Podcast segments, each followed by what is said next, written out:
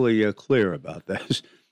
In a sense, I still wish I was in Scottsdale getting ready for semifinal Pac-12 tournament baseball tonight. So you understand now when you say pleasantly. I appreciate you saying it that way. On the other hand, it's good to be home, and I think it's good for the guys. More important, Yeah. to be home. Rest. They've got. I was talking to uh, Mitch and and different ball players last night as we took the. I gr- give great credit, by the way, the very fact that I'm sitting here with you to wrap up this year's editions of the Joe Beaver Show. Today's it. Well, there's a chance we go next week, Oh. but they'll be best ofs. Okay, We kind of want to maybe finish out the year. good. I'm glad that we have had our executive uh, committee meeting. Unless you Joe want to come in, but you'll be leaving anyway. I'm not sure when. You know, we'll find that out Monday. I imagine it would be fairly soon. We'll find out Monday. Yeah. You know, on Memorial Day, and then probably leave, depending on how far the trip is or Right. whatever the case. Right. Maybe by Wednesday. Certainly, if we play Friday, certainly by Wednesday. Mm-hmm. Some regionals sometimes go Saturday, Sunday, Monday. I think so. Or Yeah. that's super regionals, perhaps. I, I we've been down this road a few times. There are many things I don't recall about how it all works once we get there every year. But the Beavers are, you know, Joe Freeman tried to hold out a little bit in his Oregon Live story that, you know, if the committee wants to have any more geographical balance, there's still only one other school other than Stanford that makes any sense in the West, and that's Oregon State. But I don't, I don't hold out much, if any, hope on that one. I, I I agree with that, and and I I would say that I'm I wouldn't be shocked. I wouldn't be shocked if Oregon State got picked to be a host, but I can't make a case for it. Right. That's Yeah, how I, look at it. That's a good way to put it, John. I would be hard pressed to make a strong case for it, given the RPI and the the finish. I give, eh, but in a sense, I'm just trying to say, okay, okay, let's move on then. Let's Right, regroup. right. Let's rest. Let's heal up. Let's get arms lined up and and ready for what postseason baseball presents. And I understand too you know that critics abound in all things, and and the Beaver pitching is you know susceptible to some of that now, given how not only the the two games went in the Pac-12 tournament, but as I wrapped up yesterday's broadcast, and even just watching the games, the last five conference games Yes. in the state of Arizona, it has felt like a continuous loop. Well, all of them except for maybe three so far in the tournament were combined over 20 runs. So, you know, I my final segment yesterday, I think the totals on the game, the Arizona 61 runs, 76 hits, and, you know, three errors. because that's the Beavers gave up 61 runs in their five conference games in that state here in the last month. They have the lowest opponent batting average in the Pac 12 conference and the second lowest team ERA. So I'm sitting here today How does that trying happen? to submit to you that they're not that bad no. that that they're pretty good actually. Well, they came home from from Arizona State and had a great series Yeah. against Arizona and others. A- and so I, I'm not, you know, everybody's in the same air. Everybody's and the Beaver offense was good down there. So don't, you know, whether it's a, a pitching style, whether it's a lack of execution, location, location, location, Demosthenes and pitching coaches agree on that. Then I, I don't know, and I'm too tired. I give all the credit in the world to Director of Operations Ryan Gorton.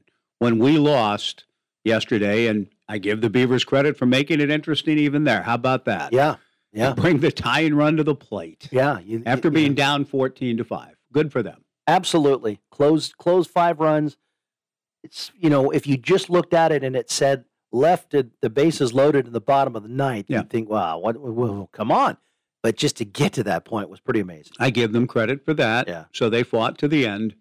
But as soon as the end hit, Ryan Gorton, I looked down on the field, Gordo, the team director of operations, Ron Northcutt, Jake Rodriguez, uh, great ops directors through the years, have handled a difficult task to try to move, you know, 30 to 40 people Yeah, in a moment's notice in some cases. And he was on the phone and he found us two flights that essentially got into PDX at about the same time. So we had to wait a few minutes for the second flight to come in.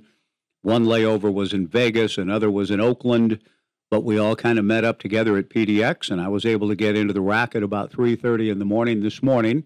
But that's good. great work on Yeah. Gordo's part to scramble around and find flights to get us home. So the guys, I could tell, even on the bus on the way down from uh, PDX down the road late last night, there was high energy on the bus at the outset. Everybody up and excited and glad to be getting home. I could tell. I think Mhm. there's going to be some rejuvenation here. I really do on all levels. But by the time the hours, you know, now we're at 1.30 now too, and the silence on the bus was also noted. Everybody kind of waking up as we rolled into town Yeah. very late.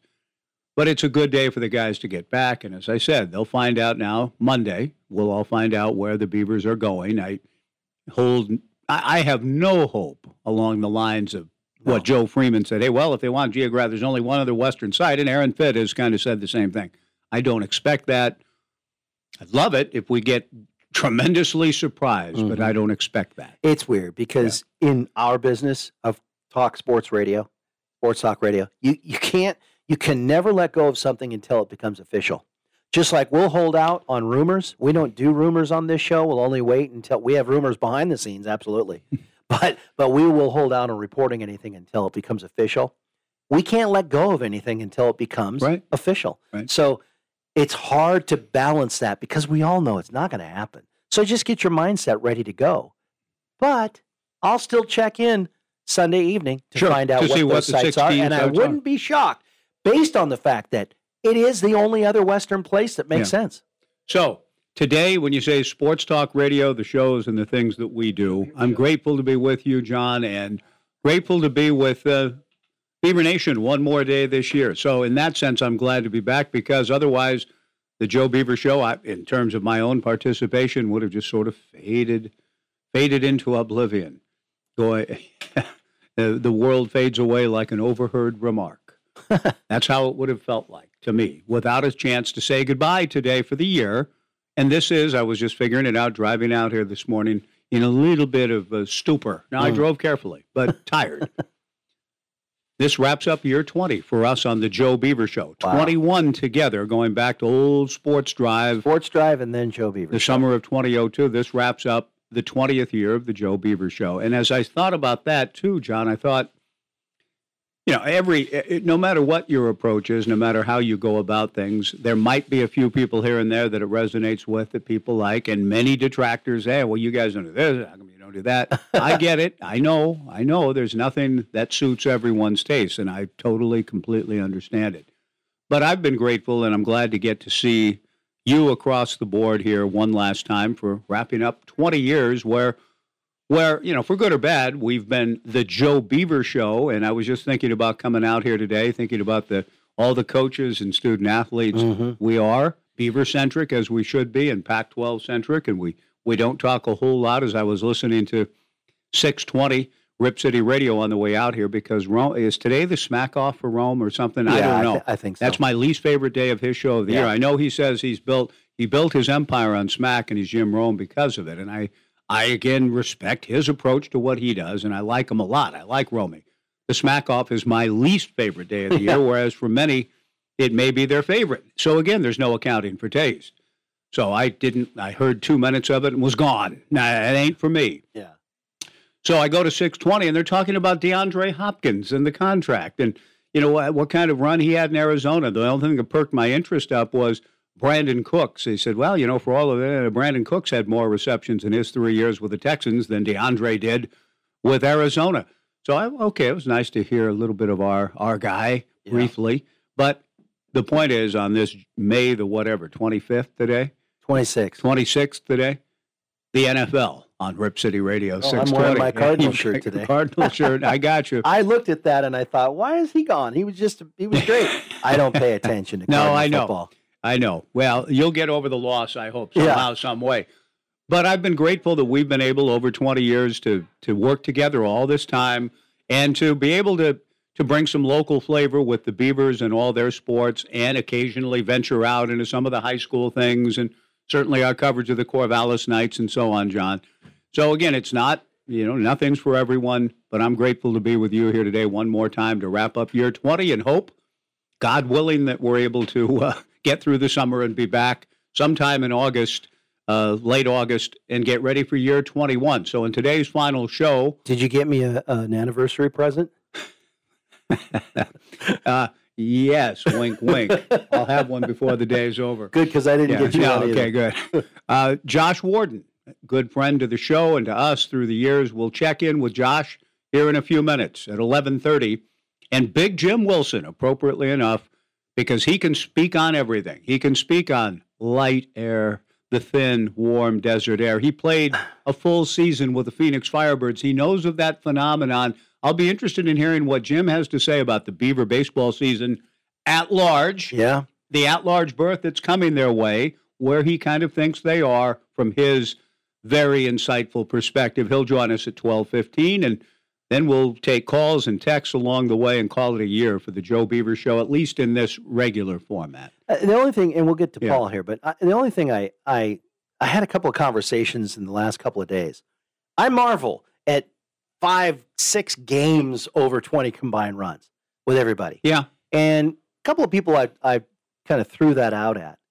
Game of the old, uh, you know how you and I have this running joke about, well, yeah, uh, well, of well, course. like everyone should know where are you well Yeah. on this whole thin air thing okay maybe that's true but but inform me let me know does it really make that big a difference that every team both teams would just Well, be shucking up 30 runs Yes, it does, but it's not just because the ball's flying out of the ballpark.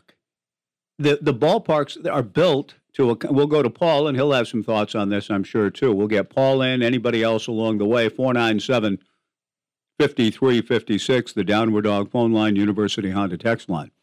As I pointed out several times during the course of the two the two days and the five days and 61 runs and 70 hits, uh, 76 hits days yeah because of the, the alleys, it's 400 plus feet to the alleys. Goss Stadium at Coleman Field is 365. right So one would argue, well, wh- why don't you hit more home runs in Corvallis? It's a lot shorter. Well, the, it's different kind of air. It's different. So it does make a huge well difference. especially the first part of the home season Yeah. when it's 40 degrees raining and, and- raining But the the difference, so though, so often is so many hits pile up because you have to be able to get to those alleys on deep drives, and the ball travels out there often. So you're deep as heck too. Yeah. And so then a guy just hits a little fly ball and it falls in, or and the ground is hard and quick. Ground balls that would be outs in many other ballparks get through. They're Uh-huh. base hits. A base hit. You hear the pitch on the way, line drive, base into the gap, into right, rounding first, on his way to second, pulls up for another double. I mean, I'm just I got tired of hearing myself say it, Stand-up except when the. Beavers were doing it. yeah But so I- going forward, what I'm saying is, I guess, is I still think Beaver pitching, while it's not, it's not right now. They've got a bunch of young arms that I'm excited as can be about for the future. The Mhm. freshman arms that did grow and develop and still have some big days ahead of them this year, I believe. Yeah. There's a promising future. Even in saying that, this isn't the time and era of, of arms like Eisert and Chamberlain and Heimlich and Abel and uh, rolling out on weekends when you had Matt Boyd and Ben Wetzler and Jace Fry mm-hmm. uh, Andrew Moore and uh, y- y- and back in the 06 season with the Dallas Buck and Jonah Nickerson and Anton Maxwell, Mike Stutes, Daniel Ben Turpin coming out for his uh, spot starts, Mm-hmm.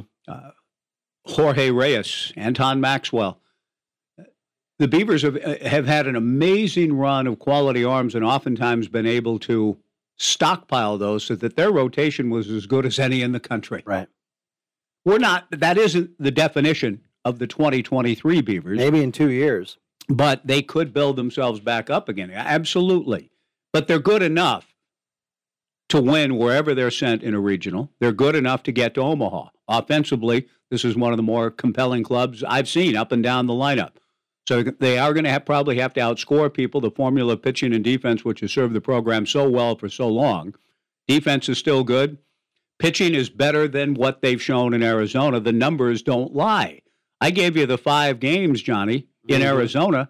If you e- extracted those out, again, the Beavers are the second lowest team ERA in our league and the lowest opposing batting average over the body and balance of work. So, for those of you who you know are are less sanguine or distraught about what happened in Arizona, what are your thoughts about that?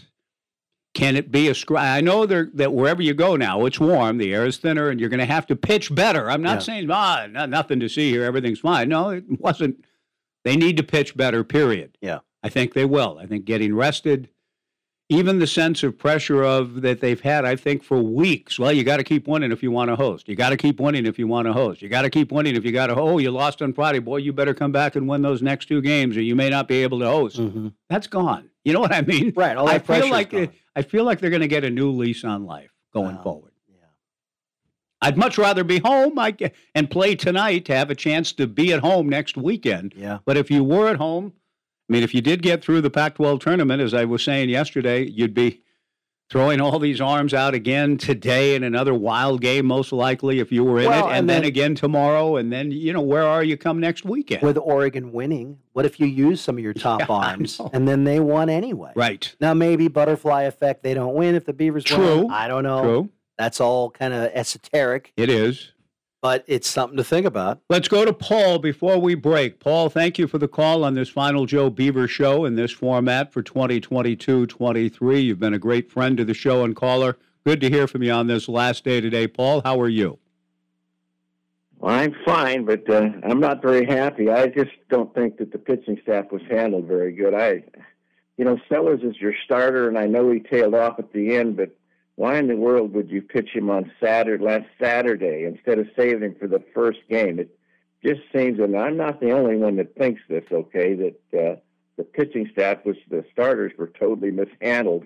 I mean, you never got to see Kmatz. I mean, uh, what's going on? Why? It it's just to me, it's crazy. Hmm. Good to hear from you, Paul. Uh, no, Paul, I, I understand. I understand. Minute, Listen, that's not it. I, no, I understand, Paul. I understand what you're saying. Now, Kmatz, as Joe Freeman finally pointed out, I've not been free to talk about it, but Freeman wrote it. He's had an undisclosed ailment. Period, and that was written. So that was given to him by Mitch, and that he needs a little bit more time.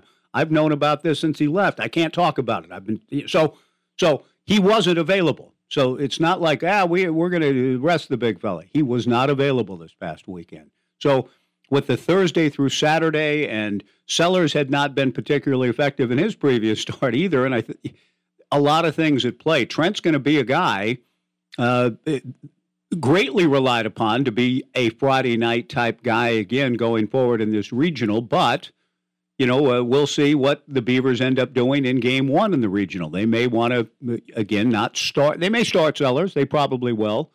And then Benny Ferrer, I expect to stay in the rotation. What Jacob Kmatz's availability availability is right now, I'm not sure. Well, anyway, the other thing is, I think all the ads from Washington, Washington State, Oregon, and Oregon State need to get together and say, no more. We cannot. You you cannot give Arizona and Arizona State a home field advantage right. by having this tournament in Arizona. Yeah. It has to come north. The weather's good everywhere, so they can put it anywhere they want. Northern, you know, Reno, Nevada, Sacramento, anywhere but Arizona. I just think it's a huge, huge disadvantage to the northern schools. And I thought I'd never say this, Mike, but kudos to Oregon for knocking Arizona State out of the semifinals yesterday. Well, I you know I'm not. Um, I don't nothing about kudos down there as far as I'm concerned. But but your major point about the the tournament perhaps finding a different location or moving a, around a little bit. Hank and I talked a lot about all of that, and I concur that it is too much of a home field advantage for the Arizona schools. I just felt like they were playing home games this weekend. Didn't that it felt that way to you, Paul? Yes, exactly. And I just think and that huge field that they go to. Right. I mean, it, it's not even commensurate with any of the college stadiums. I mean, why do they go to a field that's so huge and right disproportionate yep. to the college stadiums. That's a great point. Dwight James was texting me and saying, and Dwight's a huge fan of the Beavers and college baseball, and he says, This is unbelievable. He said, This is not a true test of the game, in his opinion. Now, you say, Well, okay, maybe, maybe not, but everybody's. Everybody's got the same conditions and they're all in there together. And that's not necessarily true because Arizona and Arizona State play half their games in ballparks like that. They're built for it. Yeah, and they're built Kip for it. Carlson texted it. Yeah, their roster, they build they, so they have an advantage in those ballparks, period. best an eight seed gets to go to the semifinals. Well, it, it and Arizona was good all year offensively, just in terms of their stats, as I pointed out during the 13 to 12 game. You know, I knew we were in trouble when scoring four in the top of the first, and Benny Ferrer. Oh my gosh, life is good. I'm glad to be here. Pac-12 tournament in Scottsdale. Great to have you. The pitch to Chase Davis hit onto the. It's gone up into the Charles Lodge. It's now four to two, and I knew it wasn't going to go well all weekend. You from said that point you on. said when it was four nothing. Hold on, everybody. right? Because it became four to two on just the, Davis getting a pitch and blasting it. It was not a great pitch. This isn't all on the ballpark, the thin air, the warm air. No, Beavers need to make better pitches and pitch better. That's true too. But there's something about what they're dealing with down there that I don't think wherever else they go. I mean, I know that it can be humid and muggy and miserable in Omaha in a sense too. But TD Ameritrade is a fairer test of what baseball is all about than those ballparks are down there to me. And Agree 100%. Paul, we, good to talk to you, sir. Thanks for all the contributions this year. Let's uh, get Dave in before Josh Worden joins us. Big Jim Wilson at twelve fifteen. Dave, good morning. Good morning, man. Uh, I I'm with you 100, percent Mike. They, I, think it's a huge advantage for the Arizona schools, um, and I and I also think that we didn't pitch well there. and We probably haven't pitched well in the last four games before. I mean, we gave up 14 to Portland, right? Yep. Portland State. So Yep. so that you know you're in in Eastern Carolina came out and put seven, five, and four. You know, four of them were in one inning and one game to tie it Mhm. you know, in the third game. So, so we've we've had our moments where pitching just hasn't locked down. True. Um, but but we also know what they're capable of. So I hope that's what we get postseason.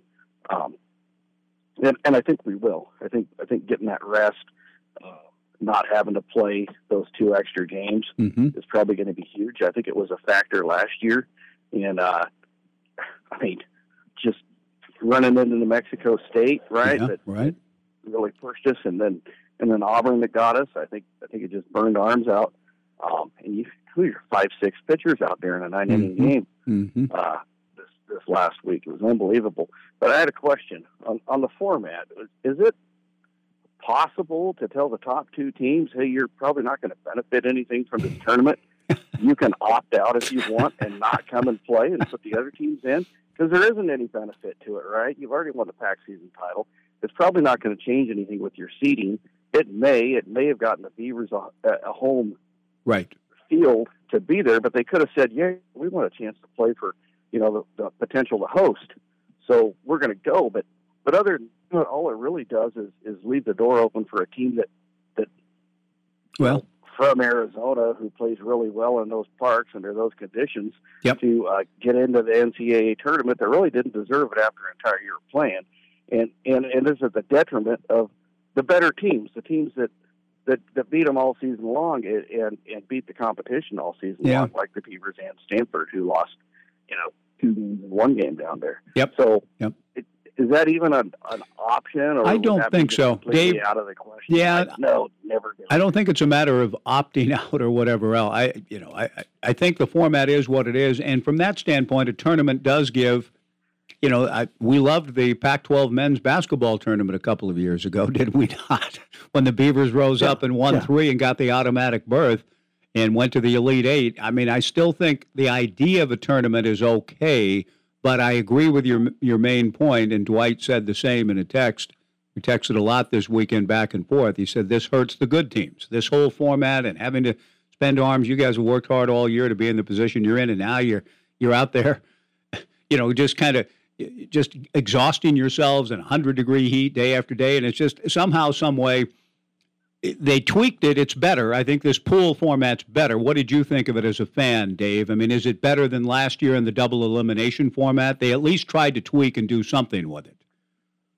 Oh, it's it's completely better. Yeah. I just think at this point they have to change the venue. It's it, it, it was a combination of those three things. You said you know the warm air, the the schools that that we got Mhm. pooled with that, Right. that are from there, Right. and then and then the ballpark doesn't play like a college ballpark. No, no. At, at all. It's it's not a it's not a configuration you're used to playing. How many How many triples did we see in just the games we? I know we played? exactly. Three, four, five triples. Yeah, yeah. back and I said back to back triples for. I said, well, I don't think I've said that all Yeah. year anywhere, except and only there. You probably haven't said that in, in five years. Yeah, that's probably true. It doesn't happen. I know, Dave. We got to go. We got Josh Worden on deck. Thanks for making your points and good talking to you all year long. Hope to hear from you in the fall. Josh comes back, and I'm looking forward to talking to Josh. John, you're here, and Jim Wilson joins us. There is the triangle, apart from yours truly, but in John and Josh and Jimmy, uh, they've they call Beaver baseball together this year, and so we'll get a sense of you know Josh has moved on, and he's in the heart of a Double A baseball season in the Texas League with the Frisco Rough Riders. Is that what it is? I believe so. Go Frisco. And he will join us next with Big Jim Wilson at 12:15. Your texts and calls in between and after the conversation with Jimmy as we come down the stretch of the final Joe Beaver show, the 20th year of it today on 1240 Joe Radio. Summer, with all of its events and parties, is on the way. Call Forks and Corks today and make your reservation. Large or small, Forks and Corks Catering will make your event spectacular. From sit down dinners to buffets or delicious bites, they'll work with you to choose a menu based on taste and budget. Forks and Corks will ensure an enjoyable experience for you and your guests, a spectacular symphony of sensory delight. View their menu and list of venues online. Forks and Corks Catering, events designed to delight. Catering to the Willamette Valley since 2011. We set 'em up, you knock 'em down. Tired of staying home? Are you ready to get out and enjoy an activity that is safe and fun? Join us Summer League at Highland Bowl. Check out their league schedule at highlandbowl.com and find a day and time that's just right for you and your friends. Don't be left in the gutter. Join us Summer League at Highland Bowl today. Highland Bowl, North 9th Street in Corvallis. We set 'em up, you knock 'em down. Stargazer Premier Florist in Corvallis knows that a meaningful gift can brighten someone's day and have them feel appreciated, whatever the occasion is. Choose from Stargazer Premier Florist's wide selection of fresh floral arrangements, bountiful bouquets, gift baskets, and houseplants, always delivered fresh with a focus on keeping families and friends connected. Stop in, call, or view Stargazer's premier selection online at stargazerpremierflorist.com. Stargazer Premier Florist, 925 Northwest Circle Boulevard in Corvallis.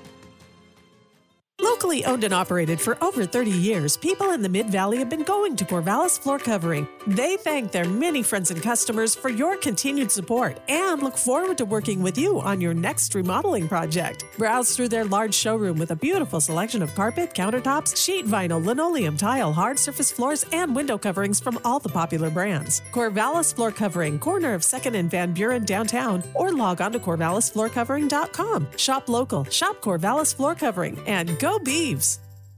Leading off this inning for your Tax and Wealth Management team is David Mendenhall. Batting second, Bill Heck. And batting third, Robert Berry.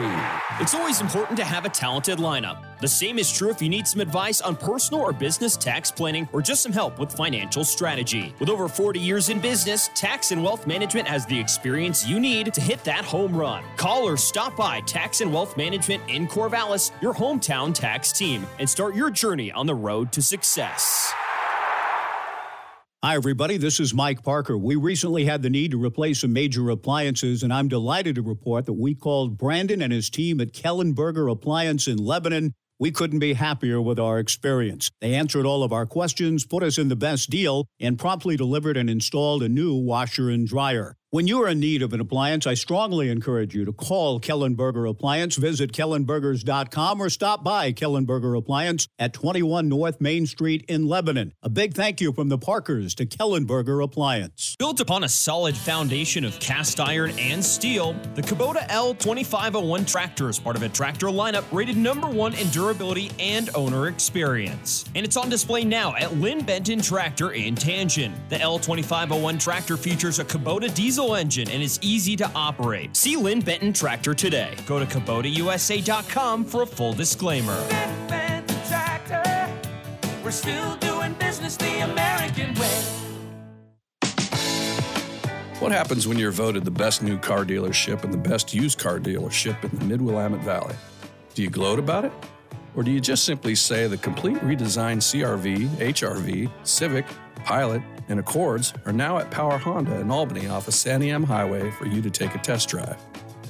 I think you do both. And for more information, go to mypowerhonda.com.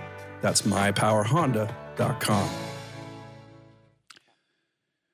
We head down the stretch today of the Joe Beaver Show. Mike Parker with John Warren. This is the final show of the year, wrapping up 20 years. And along the way, we've uh, been blessed to work with uh, some of the young people coming through, rising up, and launching their own careers. TJ Mathewson has done a tremendous job uh, for the last couple of years behind the scenes, oftentimes in front of the scenes, on the air, hosting, researching. And one of the young men it's been a pleasure to get to know through his life. Talked to him a long time ago, back when he was showing an interest in this whole thing many years ago. Came through Corvallis High School, class of 2013, Oregon State, class of 2017. Stop along the way, an outstanding work. We still hear his voice on promos and other things. For me, it begins even earlier. I didn't know this, however. Josh played on my son Matthew's Little League baseball team, and I, I don't remember the team. I think they were maybe seven years old. Okay. He'll, he'll tell us. Well, here's Josh Worden himself now carving out uh, another uh, path, uh, continuing on his path at Double A in the Texas League with the Frisco Rough Riders, and we catch Josh, I believe, either on his way or on his first official road trip as a Double A broadcaster in the Rangers system, the Frisco Rough Riders. Josh Worden joining us. Are you in Arkansas right now, Joshy? I sure am in the natural state. First trip out here. Thanks for having me, guys. Congratulations on wrapping up 20 years. That's impressive, and glad to be part of the final show. So thank you very much for for having me. But yeah, just showed up a couple days ago. We're three games in to do a six game series here. So you go on the road and just kind of hang out for a while for for six games. We're here in North Little Rock currently. What do you what do you make of? There's many things I want to talk to you about since you were there at the start of the year for Beaver baseball. We've come through the whole of the regular season of the Pac-12 tournament. Now the NCAA tournament is next. I want to get your thoughts about the bees, what you saw early, and whether you've continued to follow a little bit from afar. But what do you make of minor league baseball, Josh, and the I guess qualitative differences, quantitative maybe even just what's the world been like down there? Yeah, it's it's uh, it's a lot of fun. I mean, I, I got kind of used to it, as you know, with the West Coast League that you've been a part of a long time, and you get to play six games a week. It's different than college baseball. Um, in the West Coast League, you, you play every day except for Monday, and it's you know it's similar in minor league baseball in that you get Mondays off. Um, but it's definitely more of a grind, uh, and it's more uh, intense, and the guys are, are professionals in multiple senses of the word. Um, and, and, the work is a lot more. I mean, in the West Coast League, I could, uh, you know, roll up to the ballpark mm-hmm. at three o'clock and do a little prep and just go on the air. And here, it's, you know, you go on the air for a game at seven o'clock, you're there till eleven, and you, you're back at the ballpark at nine or ten a.m. the next day doing a lot of prep and marketing work and interviews and writing and everything. So. Um, it, it's a lot, but it's fun. I mean, it's baseball. It's professional baseball. There's a lot of future major leaguers in this team. The team I'm working for is was labeled the the number one team in all of minor league baseball at any level in terms of best prospects and most talent. And so um, it's, it's certainly exciting. Josh, did you have to make adjustments because you had never done it before? Like you said, you did West Coast League, um, which was a lot of games every day, but not minor league. And and I know you you had told us when you first went there that your responsibilities would be more than just play by play. So were the first couple of weeks once baseball started a real learning uh, uh, arc for you? Yeah, I think so. I mean, getting used to um, yeah working that schedule is a lot more for sure. But I, I expected it going in and knew it would be a lot, and so luckily I've been able to focus on the adjustments being more just the actual play-by-play itself and tinkering with that, um, and just getting to know the players and getting into the rhythm of, of Double A baseball. But it's definitely been helpful with just the play-by-play and uh, improving my broadcasting and getting a lot more feedback um, with there's a lot of broadcasters around the league, and it's a tight circle. And now I have a broadcast partner, and I, have never really had that before. I've never shared innings with another play-by-play guy, so it's it's helpful to kind of go back and forth and talk about why we do the way you know the things we do, and give advice and and uh, learn from him. And so uh, it's been helpful. Josh Worden, our guest, joining us from North Little Rock, Arkansas, traveling with the Frisco Rough Riders the Double A affiliate of the Texas Rangers in the Texas League. What have the ballparks been like? I mean, this is your maybe your first road trip, but what is their yard like? How big is it? How how how well attended are the games? Have you referenced Arkansas University of Arkansas baseball yet during these broadcasts? I've been I've been very tempted to reference Arkansas baseball. There was a pop up up the right field line yesterday, and three three players came over and it fell. And I was really tempted to start talking about the 2018 College World Series. And I thought nobody listening to Frisco baseball probably really. I'm not going to do it, Right. but I was very tempted to. Good Um, for you. it did come up though. I mean, I was sitting on the bus in front of uh, Jax Biggers yesterday, um, who was the shortstop for Arkansas in 2018. He was Brooks Wallace semifinalist. Uh, Cadyn Grenier won that award as the best shortstop in the nation, but Jax Biggers is one of the best shortstops in all of college baseball, and he was the shortstop who was not in that triangle in the College World Series in 2018. He was near it. You know, he was just a few yards away, looking on as his teammates almost won the national championship. Uh, and Biggers is on our team now, so I, I've gotten to chat with Jax. He's, he's a great guy. I really have enjoyed getting to know him, and to see him come back to Arkansas and play uh, against the Travelers here on behalf of Frisco. He's been in the Rangers organization since getting drafted right after that 2018, or right before that 2018 uh, College World Series. So it's been a lot of fun to have you know, Arkansas connections and see the ballparks. Uh, this one's very pitcher friendly. Frisco back at home is kind of in- between uh, pitcher hitter friendly, but we've only had one home run through three games for both teams combined. So it's a lot of a lot of pitchers duels out here. It's been fun. That reminds me a lot of Scottsdale Stadium. No, not quite. Not quite. Hey, we'll, we'll- get to the Beavs in a minute. One last thing on Jax Biggers. Did has he? Have you had enough conversations about? uh, Does he own the when that ball dropped? It was over. I mean, does, did he give you? Has he? Have you had enough conversations that he's been willing to say, "Man, that was one of the w- lowest moments or hardest things he's ever been through as a teammate, a competitor." I mean, all of that. How much have you talked about Game Two? Well, I, I wanted to work it in slowly. I didn't want to come in and be, oh, you look at me, I'm the Oregon State guy. I knew, it, you know, for him, it's, I'm sure it's a personal thing. So when I met him, I was like, I'm not even going to bring it up. I'm just going to say hi, get to know him a little bit. But he's a very he's a very kind guy, and he'll ask you questions. So he immediately asked where I was from, uh, and so I had to kind of cringe and be like, "Well, I wasn't trying to bring this up, but I'm from Corvallis, Oregon. I went to Oregon State." And he kind of gives me this look, like, "Ah, we don't do that." around Yeah. But he was nice about it. He was very kind. Um, I haven't talked too much about the College World Series. I know Zach, the other broadcaster here with the Rough Riders, has talked with him about it. Um, and Jax told him that that pop up in game two, ninth inning, Cadyn's bat, uh, Jax says that was the worst moment of my life. Yeah. Oh. Which I don't, I don't blame him for, uh, and it's understandable. But he's doing well. He's a good player. He's a good guy. I like having him around. But uh, yeah, it was a fun connection. Never haven't seen the other side. I've talked to plenty of Oregon State guys Sure. about that game. Never talked to an Arkansas guy about it. To see him and see it from the other side, it, it adds a different layer to it. Sure. So what's it like when you you go see things like uh, does where you are in Little Rock? Does it is it like you're on the moon, or or how, what is it uh, like when you go to these different communities and ballparks? Yeah, I think there's a, a variety. I mean, Frisco's a really pleasant and calm town, just kind of in the suburbs of Dallas, North Little Rock. We actually stay in Little Rock in the hotel, so it's got a cool downtown feel.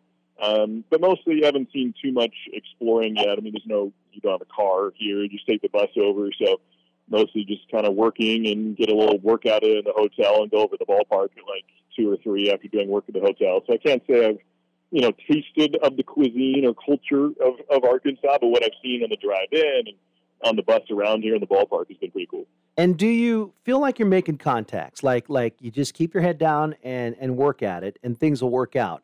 Um, because you're in you're in a great position in that, along with the play by play, you're getting all this marketing experience and and other things like the podcasts and all all kinds of things that are even new to the broadcast world. But do you feel like all right, this was a good move?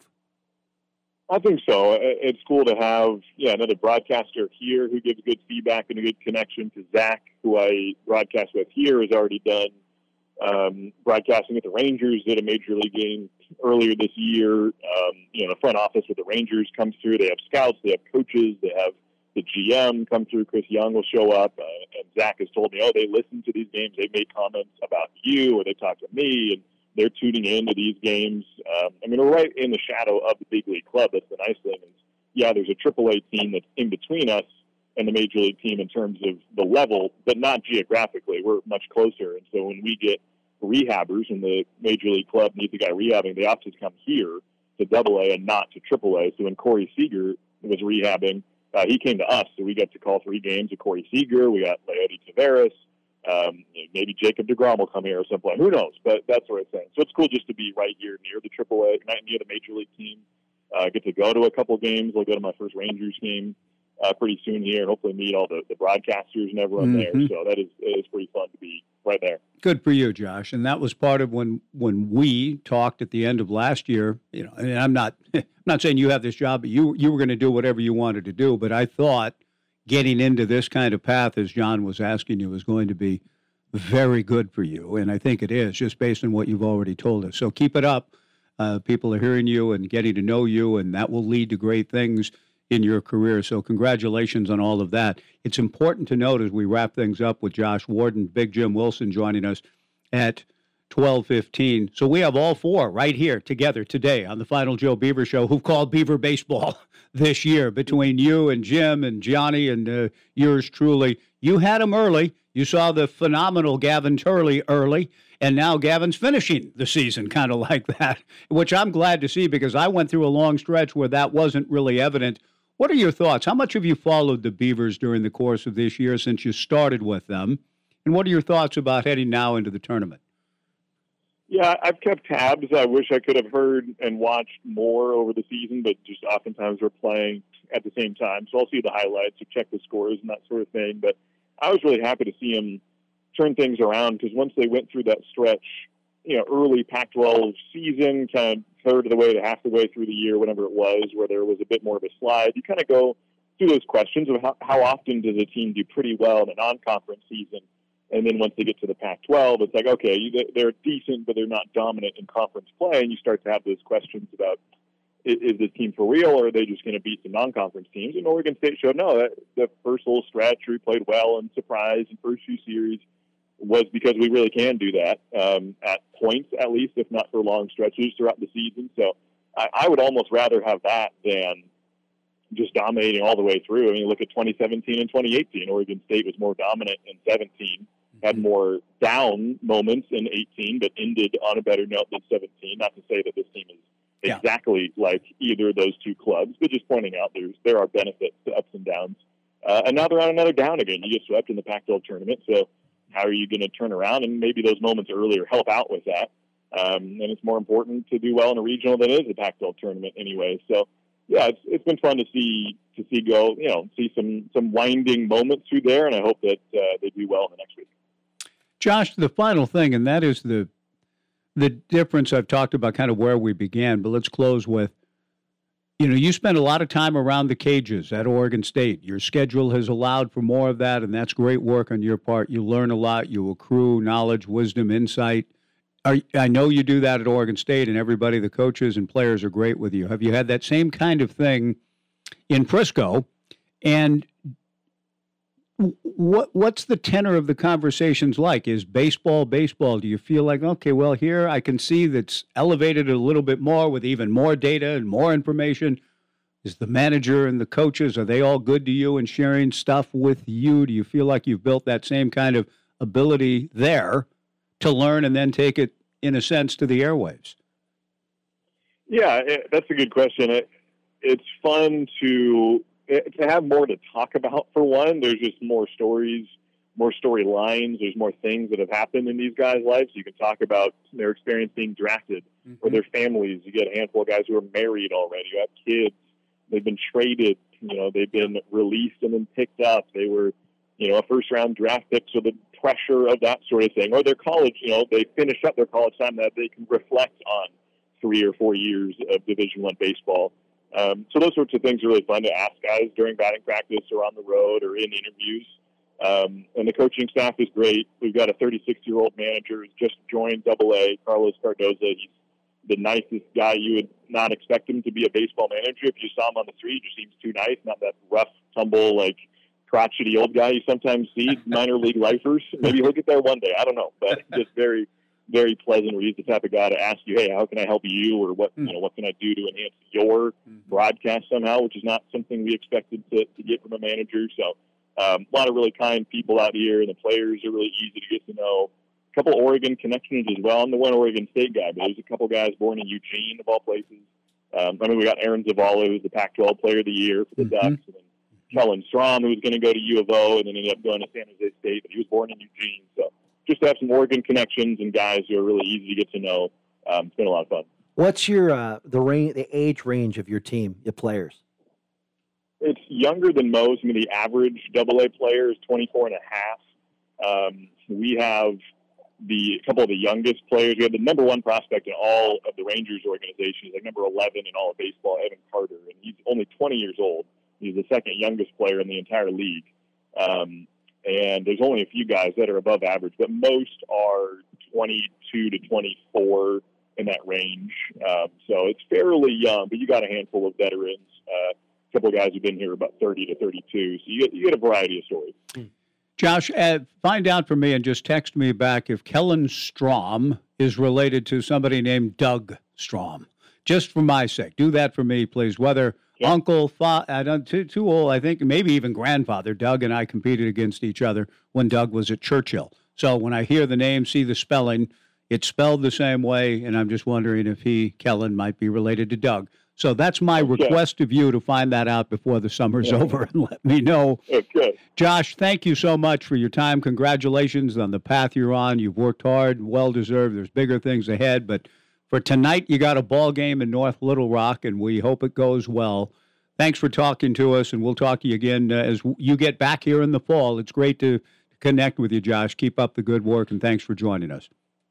I appreciate it. Thanks for having me on the show. Say hi to Big Jim Wilson as well for me. You betcha. Thank you, Joshy. Josh Worden, class of 2013, CHS, Oregon State 2017, and he's in a good place. It's a good path. The proximity to the major league club, the fact that Billy Beane, as I saw a little bit of Moneyball for the first time the other day in a while. I've seen Moneyball, but I hadn't seen it for 15, Yeah. you know, 10 years or whatever. Yeah. Billy listening all the time to the telecast and the radio driving around. Mhm, And that's what the GMs and the high front office executives are doing. They check in with the Rough Riders, how they doing. And while they're listening to see how their hitters and prospects or pitchers are doing, they're also making mental no, who's doing the game? that kid's why, pretty good. That's why I Yeah. think uh, one of the best things that can have happened to him is that they're so close to the main yeah, team. absolutely. He'll he'll be a big league broadcaster someday. Well, let's take a break. Open phones. I'd love to hear from you down the stretch. Jimmy Wilson at 1215, 1240, Joe Radio. If you're fed up with dirty grout lines, maybe it's time to consider cultured marble. Hi, I'm Katie Albin at Albin's Plumbing in Corvallis. Cultured marble is an affordable way to get the look of marble, and the best part is no grout lines, affordable and easy to maintain. Come by our showroom on 9th Street in Corvallis and see the beautiful look of cultured marble. At Albin's Plumbing, plumbing's all we do. Call 754 8282. Albin's Plumbing. Futon Man isn't just about futons anymore. In addition to futons, futon frames, and covers, Futon Man now also carries platform beds, bunk beds, and can even make custom mattresses for your RV. So if you're expecting out of town guests and you're not sure where they're going to sleep, you could add on a bedroom to the house. Or an easier solution would be to stop by Futon Man, two miles north of Corvallis on Highway 99, or online at futon-man.com. Locally owned and operated for over 30 years, people in the Mid Valley have been going to Corvallis Floor Covering. They thank their many friends and customers for your continued support and look forward to working with you on your next remodeling project. Browse through their large showroom with a beautiful selection of carpet, countertops, sheet vinyl, linoleum, tile, hard surface floors, and window coverings from all the popular brands. Corvallis Floor Covering, corner of 2nd and Van Buren downtown, or log on to corvallisfloorcovering.com. Shop local, shop Corvallis Floor Covering, and go Beavs! You could be driving a Honda. Hello, everybody. Welcome back to another Honda Minute, WKIRK Classic Kirk Radio. The sunshine is here, the fourth winter is over, and I think it's time to reach out to our friends at University Honda to see how things are going.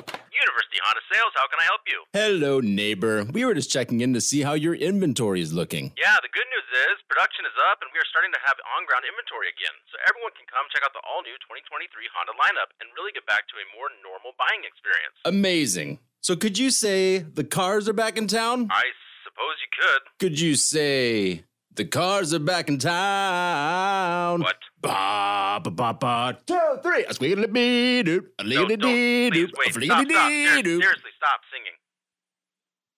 Fliggity bop bop bop squeedly. Okay, goodbye. Well, I guess my singing wore him a little thin, but you heard it. The cars are back in town at University Honda. So check them out at Night Street in Corvallis or at uhonda.com. Until next time, safe travels, my friends. They answered the call to serve our nation. And on Memorial Day, we honor the courage and the memory of the men and women in America's military. We honor those who left home to serve and didn't return. We also remember their grieving families. And we honor the memory of all veterans. On Memorial Day, the Oregon Veterans Home salutes the proud service and sacrifice of these brave soldiers, sailors, airmen, Marines, and Coast Guardsmen. The Oregon Veterans Home, the place where honor lives. Head, heading down the stretch of the first hour, one hour to go, and this the twentieth, the close of the twentieth year. I didn't even Joe realize Show. that until you and if this up. is your Tyler and our says, Tyler, uh, congratulations. Thank you, Amy. Yeah. Texts and uh, texts, uh, we're, we welcome them at 497 5356. And cash. Yeah, a little Johnny in the background, a little Big River. Let's go to um, Tyler. Is it our own Tyler from the Tailgate Show? Which Tyler It is is, this? I think. That would be me. Good for It's you. The, uh, one who's coming up with the Phil Steele report all the Yes, time. Yes, thank you, Tyler. it's me. I don't usually uh, get a chance to like call, uh, call, but I'm usually smurfing and listening while I'm working during the day. Mm-hmm. Uh, so I had a quick thought on the whole baseball tournament, but my question's more about the setup. First off, I think the new format is better, especially because it's not making someone play two games in one day. Right. That needed to go. But uh, I think Oregon State ended up drawing the short straw, and we didn't really even think about the fact that they drew both Arizona and Right. Arizona State in their own backyard. Right. But my uh, mm, question, question, this is something that's been happening in regionals and super regionals for a while, and it drives me absolutely up the wall. Is why do they not designate the higher seed the home team? Mm-hmm. It's it's not really usually as eh, as big of a deal Yeah. on a neutral site for like football or basketball, but it completely changes your strategy in baseball because, as you know, like if you're the home team, you get the last say. You don't have to like shut something down afterwards. That would that definitely was a factor. I'm not saying it's why they lost the Arizona game, but it definitely contributed a factor. And it also drives me nuts when like Oregon State has like a regional at home, and then say, "Oh, for fairness' sake, we're going to make you like play the road as the Yes. road team today." Yeah, I know. They should have earned.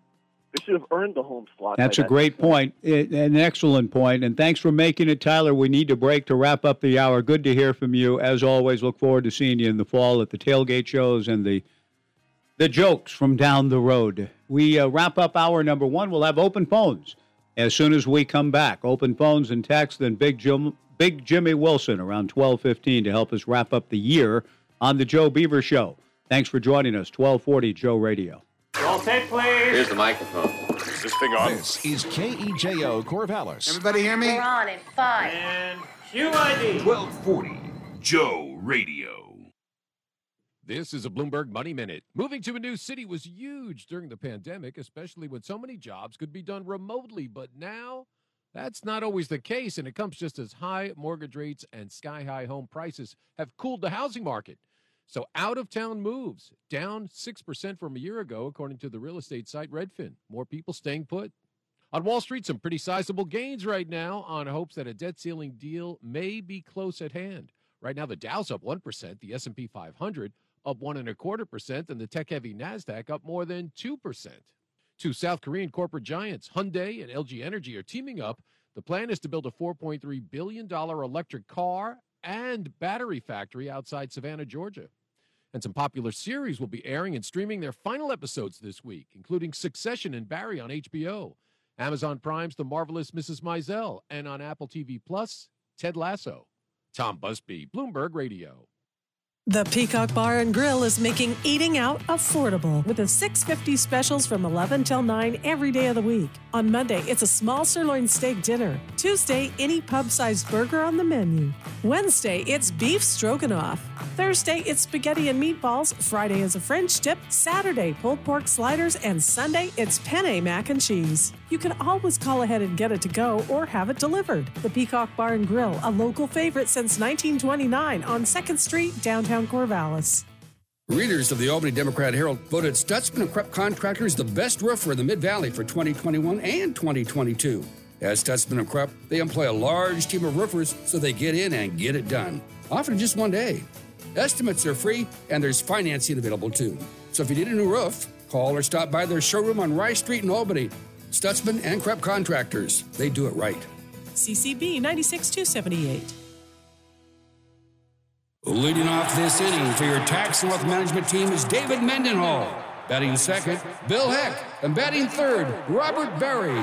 It's always important to have a talented lineup. The same is true if you need some advice on personal or business tax planning or just some help with financial strategy. With over 40 years in business, Tax and Wealth Management has the experience you need to hit that home run. Call or stop by Tax and Wealth Management in Corvallis, your hometown tax team, and start your journey on the road to success.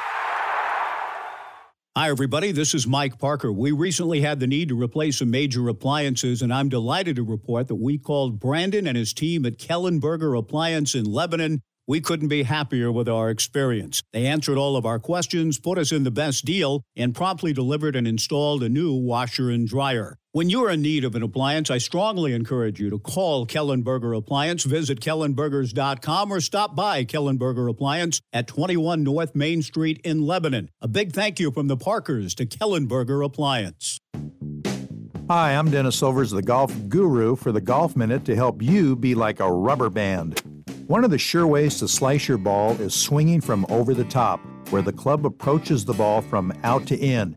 You can stop swinging over the top simply by stretching your arms like a rubber band. Here's what to do. After taking your normal setup with your club face centered behind the ball, push the club away from your body by stretching your arms out. The ball now should be lined up at the heel of the club. From this position, swing to the top of your swing. At the top, your arms will react and the club will drop like a rubber band being stretched and released. This will help you deliver the club from inside the target line and will promote a powerful right to left draw. So remember, to stop your slice swinging path, use the rubber band effect, and I promise your scores will snap too as well. For the Golf Minute, I'm Dennis Silvers.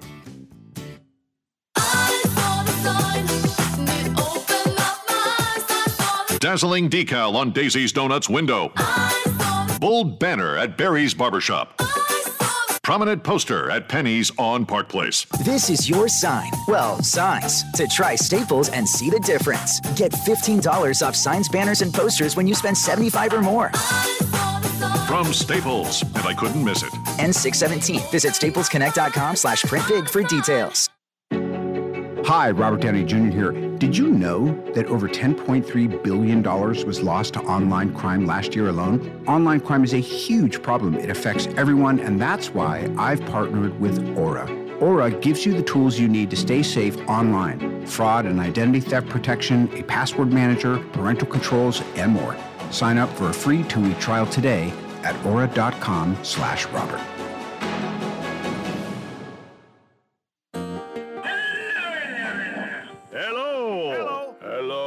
Let's hear a story. Someone somewhere a long time ago made a suggestion to a kid in LO. You ought to go on the radio. But everybody knows. Takes two to make a radio program. Down south, the Row River kid wasn't so sure, and still isn't. I'm just a country boy.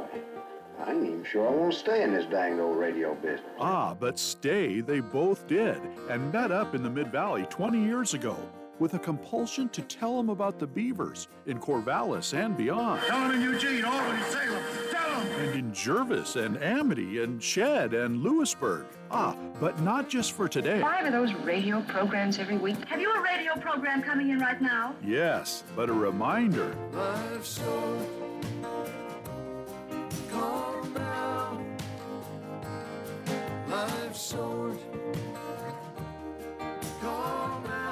Yes, call now because the Joe Beaver Show is on the air on 1240 Joe Radio.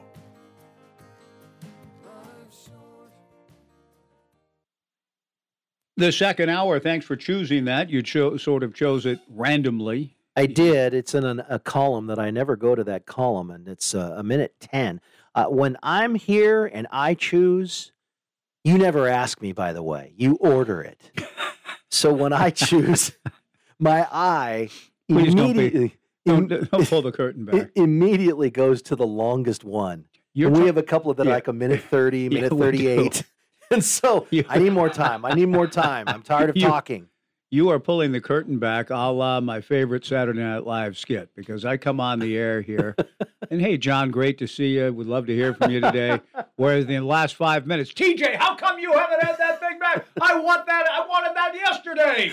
I need that data now. Oh, hey, good afternoon, everybody, and welcome to the Joe Beaver Show. That's what you're trying to say, It's- that I order you. it's I not want that- you to play 2017, and uh, that's it. Play it. It's not that bad. No, it's not like It's that, in not like fact, that. at all.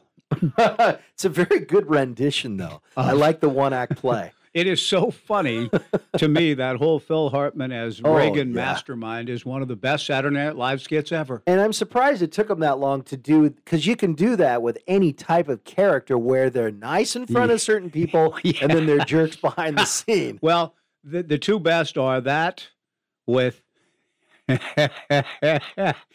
with, with Reagan, President Reagan in the background in the back rooms. All these deals he's organizing, yeah. speaking in four or five different languages, and then say, "Mr. President, the Girl Scouts are here to." say, No, this is the part of the job I hate. Yeah, right. and right. then walking out. Oh, hi, hi, little girl. Well, well, you, you sure are what this country is all about now. Now, now you go. God bless you. And then they leave and and then back into the back room. Get Boski on the phone right now. I- it is so well written and well done. yeah. And the other one is Steinbrenner with Chris Farley drunk and disheveled. Oh, yeah. And and George at the Home Depot or whatever has got George, Mr. Steinbrenner, you need to fire him. He's a bad employee. You need to fire. How how do you have it in your heart to fire a man? I just don't know if I have it in me. That is so funny because of how By counter it is to it- what he was all Yeah, about. Yeah, right. After like the third time. Firing guys over and over. Firing. Uh, who was it? He Billy Martin. Billy Martin. Oh, man. Hire, fire, hire, Yep. fire. Yep. Yeah, that's great stuff. Good afternoon, John. Welcome home. And thank you. Jimmy Wilson shortly. If you'd like to join us, 497 5356. The final hour of the Joe Beaver Show for 2022 23. Um, Texts? Yeah, we do have texts, available. but I'll say, and I'm reminded of one because here's one from uh, I think it's Reynolds who says Pac-12 baseball needs to be in Reno. Now, this is the first today on that topic, but while you were gone, we had one show that we didn't realize we would end up having that was all about where the tournament Yes. should be. Dave from Tumwater started it, and it just turned out to take on a life of its own, which was great. And it was all about uh, the the format. Maybe no, the format no one really questioned because we hadn't yet seen this one. And by the way, I don't know about you, but I think the new format works. I think it's great. Quickly on that, that's even though when we were com- Compared to last I year. I agree. When we were coming Yeah. down the stretch of the season and, and Washington and Cal were playing one another, and it was either the two seed or the three seed for the Beavers going into that last weekend when Mhm. the Beavers were playing Western Carolina. You you wanted to get the highest possible seed because that gave you, as the highest possible seed next to Stanford, the chance to move on, The even though the one and one Yeah. record, whatever. But the downside in being the two seed in that tournament was, oh, yeah, you're the two seed, and you play the Arizona schools. Well- Washington is the three seed, played the LA schools. Now UCLA put up an Arizona like number. I get that, Right. but but you're still as the two seed playing essentially road games against these home teams down there in that ballpark. Only the only counter to that is is that was a product of this year. True. That the way it felt. Ensuing Yeah. years might not. It wouldn't be that way in in in theory. It's just that that was the draw this year. But Right. two is better because you got that. But what Stanford got essentially was Yes. that wild card. Anyway, it was a hot and heavy topic, and we kind of came to TJ and I did based on others and thinking about where Sacramento. Sacramento, I think, is better than Reno. If Yeah. you're, if you're looking for more of a neutral site, that's Right. much more neutral Right. than And really, your biggest challenge would be working with the AAA club scheduling. did Las Vegas get bandied Yeah, about. yeah, Las Vegas. Everything's in Vegas. T- Tumwater really loves Reno. A couple other people. Reno's uh, not. It, Reno wouldn't. it- uh, Dave, I've had the Reno discussions with a number of people. It, it that's a non-starter. I'll say. Oh, okay. Yeah. Okay. Reno's not going to be in that picture. Whereas I think Vegas and Sacramento have a chance at least to be discussed. Yeah, Vegas was something that you know a, a counterpoint might have been uh, windy and and and heat. Yes. Um, Not quite as hot in not Vegas Not quite as hot in Vegas. Um, I guess that was really the only counter I can think of. But anytime a place opens up, someone for for good reason would say, "Well, yeah, but you can't because." Yeah, I dot know. dot dot. I know. And it's usually a because that you hadn't thought about. And Major League Baseball going to Vegas soon is probably going to Yeah. take. Although Well- right now the West Coast Conference is going on right now, and the pilots. Yeah, that's true. But you know, I don't know what. I, I think you could. yeah. I think Vegas could play, but when they're AAA ball, you know, when they become a major league city, then, you know, does that AAA ballpark stay and you could use that for this type of tournament? Perhaps. Right, right. Hey, we've got Big Jim Wilson around the corner. Real quick Yes. before we do, Scott, congratulations on 20 years. It's a great accomplishment. It's always tough to hear that it's the last Joe Be- Beaver show of the season. We appreciate that, Scott and Tiger. Thank you, And on the word accomplishment, we were just kind of off the air going, you know what? It might be the longest running show in the state. I think the maybe the longest running sports show. I don't know how long Isaac and Big Suke on the fan have been on, but I don't think I don't quite think it's 20 been years. 20 And I don't think there's any other sports radio show that's lasted 20 Right. consecutive years. Same show, Joe Beaver show. Yeah. In the history of sports talk radio in the state of Oregon. Yeah. So somebody we- think of something else and feel there. free. Let us know. We're going to take a break and come back with Big Jim Wilson. We'll have open phones and texts thereafter. Thanks for joining us on 1240 Joe Radio. Summer, with all of its events and parties, is on the way. Call Forks and Corks today and make your reservation. Large or small, Forks and Corks Catering will make your event spectacular. From sit down dinners to buffets or delicious bites, they'll work with you to choose a menu based on taste and budget. Forks and Corks will ensure an enjoyable experience for you and your guests, a spectacular symphony of sensory delight. View their menu and list of venues online. Forks and Corks Catering, events designed to delight, catering to the Willamette Valley since 2011. Why is Woodstock's Pizza all kinds of pizza for all kinds of people? Because no matter who you are or where you're from, you can create the perfect pizza at Woodstock's. So you can choose from over 35 fresh toppings, four made fresh daily crust options, several cheese options, including vegan and dairy free, and six sauce options, including vegan and dairy free, all to go along with your choice of dine in, takeout, or delivery to most of Corvallis. So, Woodstock's Pizza is all kinds of pizza for all kinds of people. Woodstock's Pizza, Kings Boulevard in Corvallis. Locally owned and operated for over 30 years, people in the Mid Valley have been going to Corvallis Floor Covering. They thank their many friends and customers for your continued support and look forward to working with you on your next remodeling project. Browse through their large showroom with a beautiful selection of carpet, countertops, sheet vinyl, linoleum, tile, hard surface floors, and window coverings from all the popular brands. Corvallis Floor Covering, corner of 2nd and Van Buren downtown, or log on to corvallisfloorcovering.com. Shop local, shop Corvallis Floor Covering, and go Beavs! Does your financial advisor take the time to really listen to you? Is your financial strategy personalized for you and your family? Will your financial advisor be there as your life and financial situation change? Hi, I'm former Oregon State athlete Tim Ewis, your Corvallis Edward Jones financial advisor. When we work together, we'll focus on what's important to you. We'll use an established process to create a personalized financial strategy backed by the advice, tools, and resources to help you reach your goals. And we'll partner to help your strategy stay on track. Contact me today, 541 758 8245. Edward Jones, member SIPC. Come feel the power at Power Honda in Albany, where quality, service, and peace of mind meet you as you walk through the door at 4120 Santiam Highway in Albany. Power Honda is family owned and offers new vehicles and over a thousand used vehicles to choose from. Power Honda has a Google review of 4.9 stars, offers financing for everyone, and knows how to treat their customers' needs. Come feel the power at Power Honda in Albany. Wedding time means framing time. All those special pictures. Steve at the frame shop can even help you put together a collage. And while Al is stepping back, he'll still be on site. And Steve, with his 44 years of experience, will be gradually taken over. You won't even notice the difference, other than Steve might be at the counter more often. They'll still help you find that perfect mat and frame to complement your pictures and decor. And you'll still find a great selection of ready made frames, prints, and art supplies. The Frame House on West First in historic downtown Albany.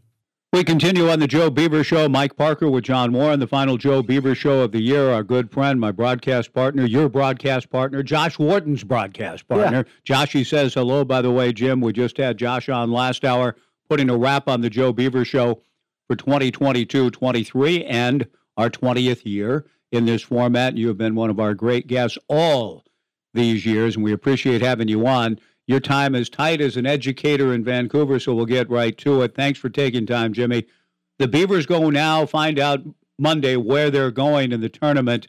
You've kind of been there all year long, followed it all year long. What what kind of what do you make of the overall year, the way it just ended in Scottsdale, what you make of that, and what's next for this Oregon State team in your view? I think I think big picture coming into the season, I, I, was I, I thought the Beavers would make the tournament, but I didn't think it would be a slam dunk. Mm-hmm. Just make the make a regional, and uh, obviously they they passed that test easily. Um, I I never really thought they were a challenge to host until about a week ago. I, I thought with a good showing in the Pac-12 tournament, they might be able to overcome with a second place finish, 40 plus wins. Uh, I just felt like maybe they would get one of those uh, hosting hosting bids. But in the big picture, I, ju- I think they've had a good season. They they really it, obviously finished with a bit of a dud last week, but um, with what they had to overcome and in terms of losing their, their Friday guy and Cooper Hjerpe, their entire outfield and and and eight drafted players altogether, uh, I, I thought they did a, a good job. The offense is they had those guys that uh, like the year before Justin Boyd, he went from sort of not really a guy to a second round draft pick. Uh, Melton was good, but he was hurt the year before and he exploded. Meckler had been just sort of meckling along, and, and then he just exploded. And they kind of got a little of that with Casper, and they got a little of that with uh, Guerra, and they got a little bit of that with uh, Micah McDowell. And so offensively, I think that's where the Beavers' strength lies. And and then on the pitching side, they didn't get that from a guy like Cooper Hjerpe, who had a losing record. I think his overall record was three and four or something along those lines, heading into his junior season where he became one of the top pitchers in the country. So I think that's where they just did not get the big jump was from any established pitchers that were already on the roster. Jimmy, you've always been the voice of reason, like the most mature person in the room. Whenever Mike and I are just, ah, you're, you, you, I've never done that. You bring us down, and then if we're ever, if Beaver Nation is ever in the dumps, you you bring it up. So we, I appreciate that from you. You've always been the, the most mature person in the room. But with that, I want to ask you then. You started out by saying, "Hey, just get into a regional and all that."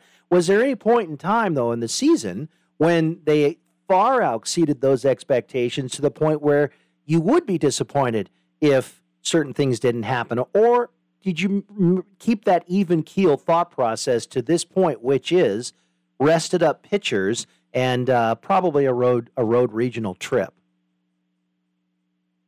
Well, first and foremost, Johnny, I'm gonna I'm gonna somehow figure out a way to get my wife's phone number to you, and you can tell her that bit about being the most uh, reasonable guy in the room.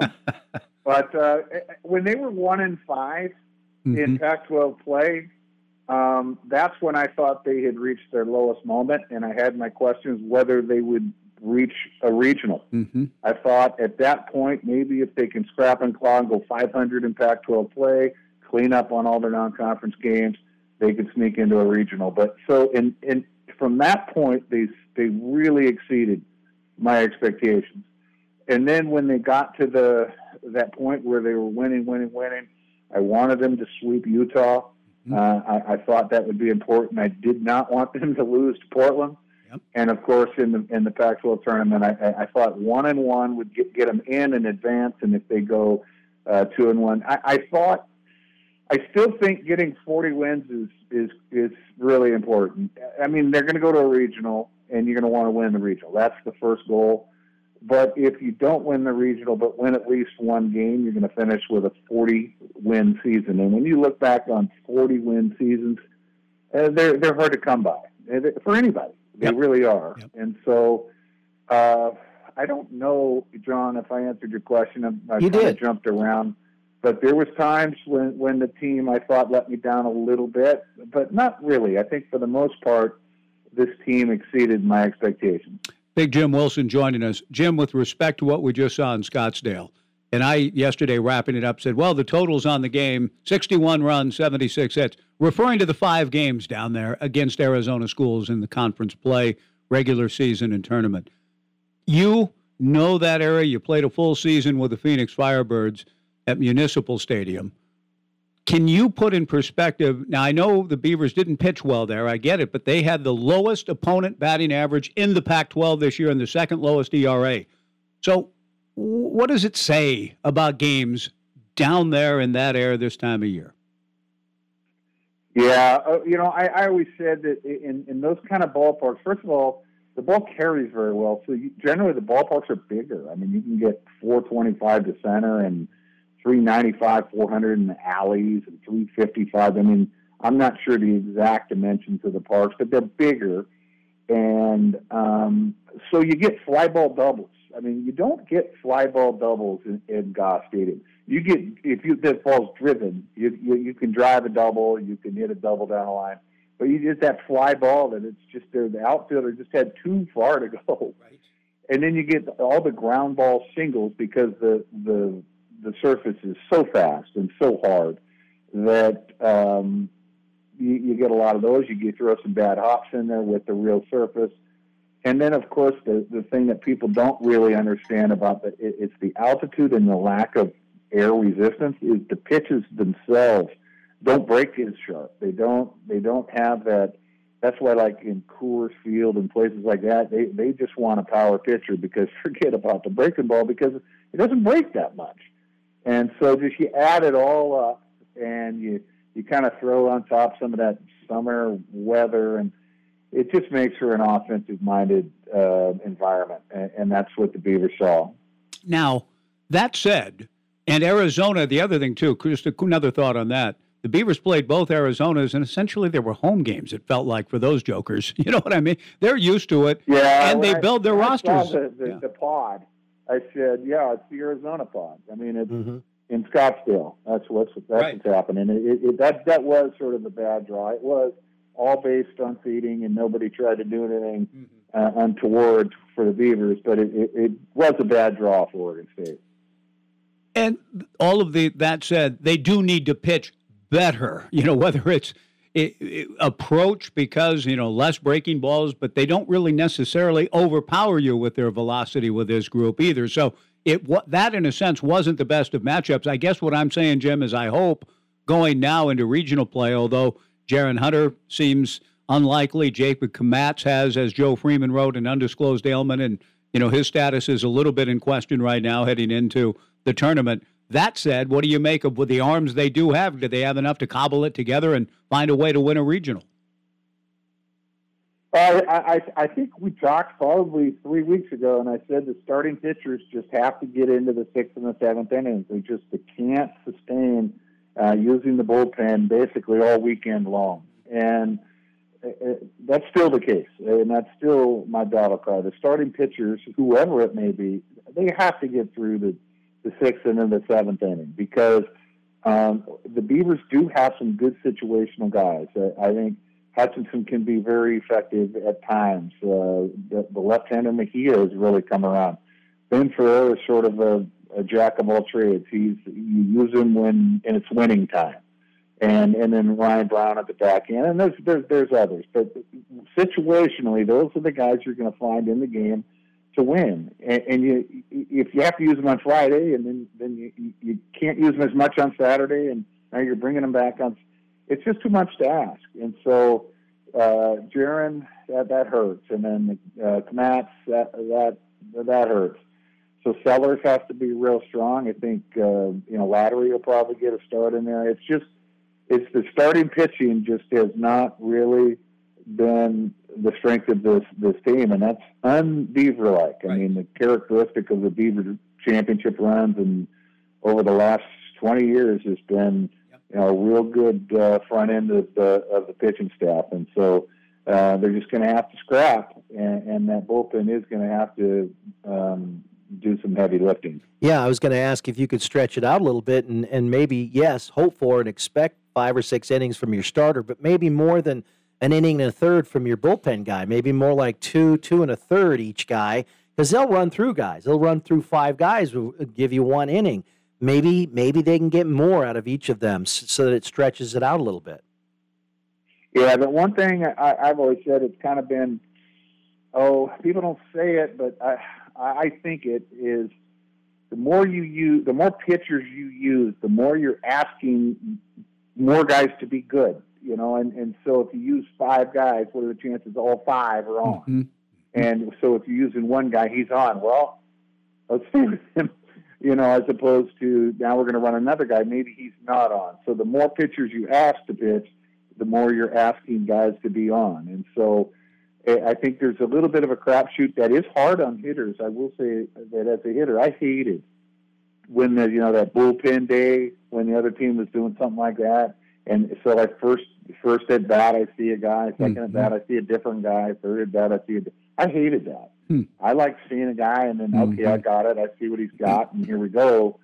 And so, uh, from a pitching standpoint, it, it's kind of an advantage the first time you see somebody, uh, and then once a hitter has seen a pitcher, then the the pendulum kind of shifts the other way towards the hitter, having already having now seen the pitcher. So it's a good approach, John, and, and I don't I, I like it. And you can just use matchups, and you know they got an inning of three lefties in a row. Here comes uh, Tyler Mejia. You know, it, it's they're going to have to do a lot of that stuff because the, the starters, especially now with Max perhaps Yeah. out, it's going to be short. I mean, they- they're just going to have to they're going to have to scramble, and, and, they're going to have to, quite frankly, they're just going to have to slug their way to the regional. Yeah, no, that's I think a given, uh, given where they are right now, Jimmy. And with respect to and the last couple of things, we know you got to get back to work. We appreciate your time.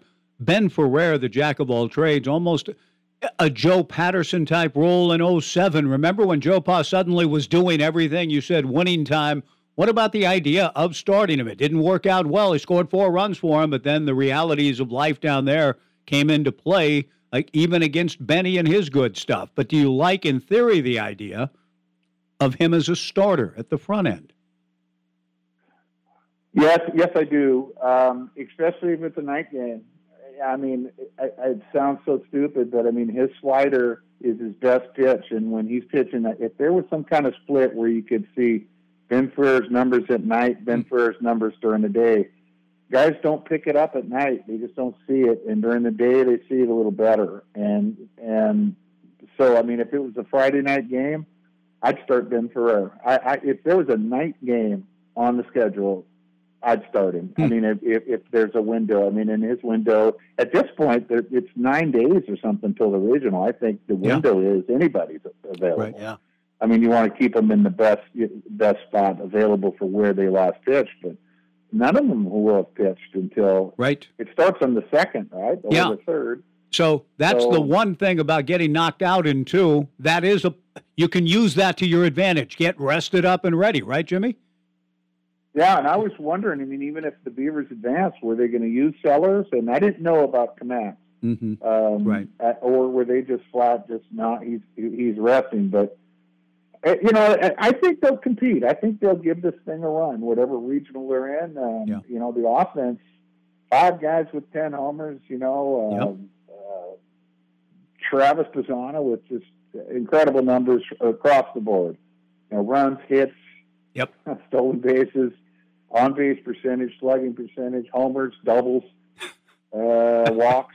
Right. It's it's incredible season offensively for him. It really is. He didn't win the Pac-12 Player of the Year this year. It went to Rios, but if he stays on course and healthy and all of that, I think you, he may be the club in the clubhouse favorite for next year, right, Jimmy? I mean, and he's going to break your old teammate Todd Thomas's career stolen base record. He already broke Brundage's. uh, another former teammate, but what an opportunity for Travis to rewrite the record book next year. Yeah, and he, he's kind of unlike a guy that we've had. Mm-hmm. I mean, we've had sluggers, Conforto, Ellsbury was like um, Travis, but not they didn't have his power. I mean, Right. Zana with ten home runs um, and never had a, a 36 stolen base season. Um, but the the extra base hits and uh, the the I think the distraction he is to a to an offense or to a defense to the pitcher. He's they worry about him at the plate, and they, then he gets the first. They worry about him, and the second they worry about him. Right. He's a he's a guy. I mean, he's just an offensive machine, and it's just been really. It's been fun to watch. Jim, it's been fun to have you on the show all year long. Again, I look forward, we all look forward to getting back with you in late August, getting ready for what I think is going to be a pretty compelling football season again. Thanks for your time all year long, Jimmy. Great to talk to you. Have a wonderful summer. I'll give uh, Johnny Lisa's number, and uh, John can uh, pass along uh, the same The thing. voice of reason. Yeah. I'm going to hold to that. Thanks, Jimmy. Talk to you soon. Big Jim Wilson, our guest. Smart. Oh my gosh, just so much insight. As always, talking to Jim for me, and when it comes to anything really, but is like talking to Darwin Barney. You come away going, oh, Had, oh, okay. Hadn't thought of it. Yeah. Or, or it's an obvious thing that you hadn't thought of. Great stuff from Jim. Let's close with your stuff, if you would. We've got open phones down the stretch 497 5356, the Downward Dog phone line, the University Honda text line. What's on your mind in this final Joe Beaver show of 2022 23, wrapping up 20 years? Although you're talking about formatic things, maybe next yeah, week, maybe an hour a, show with maybe best, a best of, hour Okay. on the Tuesday and Wednesday. But this is uh, this is our final in this format. Our chance to interact on the hotline, the University Honda text line, I should say, and the Downward Dog phone line, twelve forty Joe Radio. Unified Insurance Group is your local independent insurance agency in Corvallis. They represent numerous insurance companies and specialize in auto, home, and business insurance. See Mike Eves, Taylor Starr, and Tom Worth. They'll help find an insurance plan that works best for you. If you're looking for auto, home, or business insurance, see the Unified Insurance Group, 320 Southwest 3rd Street in downtown Corvallis. They're your hometown team, always putting you first. They answered the call to serve our nation. And on Memorial Day, we honor the courage and the memory of the men and women in America's military. We honor those who left home to serve and didn't return. We also remember their grieving families. And we honor the memory of all veterans.